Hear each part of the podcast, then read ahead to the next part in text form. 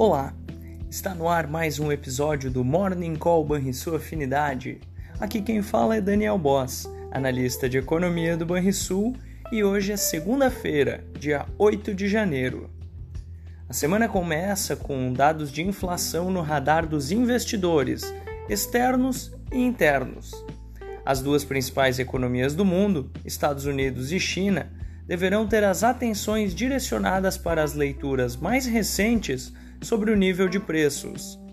Nas bolsas, amanhã se mostra de um tom mais defensivo, com os futuros em Wall Street e os mercados europeus em queda. Os juros dos treasuries também recuam, mesmo caminho adotado pelo petróleo, enquanto o dólar ganha espaço nesse dia de maior aversão ao risco. Vale destacar que as vendas no varejo da zona do euro recuaram cerca de 0,3% na passagem de outubro para novembro, quando a mediana de mercado apontava queda menor, de 0,1%. Na contramão, o índice de sentimento econômico do bloco subiu mais do que era esperado. E essas foram as rápidas notícias internacionais. No Brasil, o foco da semana deverá ser mesmo o resultado da inflação oficial de dezembro, o qual conheceremos na próxima quinta-feira, dia 11. Hoje teremos o já tradicional Boletim Focus e as mais recentes previsões de alguns dos principais players do mercado financeiro. Sempre bom estarmos de olho. A cautela externa pode pesar no Ibovespa nesta segunda-feira, mas os juros poderão registrar algum alívio. Estaremos atentos. Na última semana, a B3 divulgou dados de cadastros e clientes ativos que operam no mercado de bolsa e balcão no Brasil.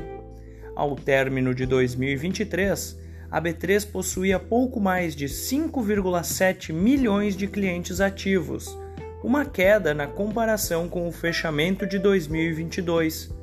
Na contramão, o número de mulheres investidoras seguiu crescendo. Isso é ponto para o Brasil. Esse crescimento foi na casa dos 6,3% em relação a 2022. A maior faixa de investidores brasileiros se encontra na casa dos 26 aos 35 anos de idade. São dados interessantes que ajudam a contar a história do investimento em nosso país. Fechamento do mercado. O dólar encerrou a sexta-feira com queda de 0,73%, aos R$ 4,87. O euro caiu 0,74%, aos R$ 5,33. O Ibovespa avançou 0,61%, aos 132.022 pontos.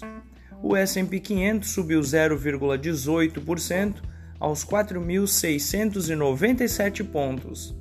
O DI futuro para janeiro de 2025 ficou estável, a 10,06%, e o DI futuro para janeiro de 2030 subiu 2 pontos base, a 10,35%.